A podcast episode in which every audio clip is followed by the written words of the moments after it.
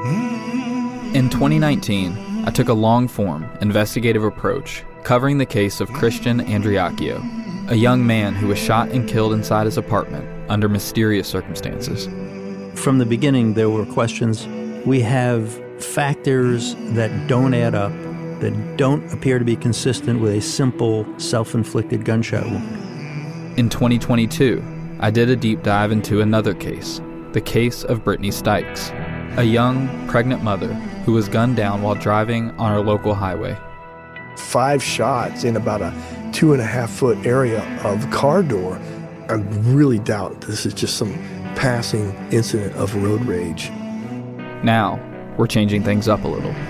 Over the next six weeks, I'll be highlighting six different cases. They went through and found every single one of his valuables. Nothing was left behind. He didn't sound like himself. He sounded like there was something off. They know what happened, and it's all gonna come out in a matter of time. A new spin on the hit series from Resonate Originals and Tenderfoot TV, hosted by me, Dennis Cooper. I feel like if we're a loud, conglomerative voice yelling for justice, that maybe they'll hear us. Don't miss the two episode premiere of Culpable Case Reviews coming August 11th. Listen for free on Apple Podcasts.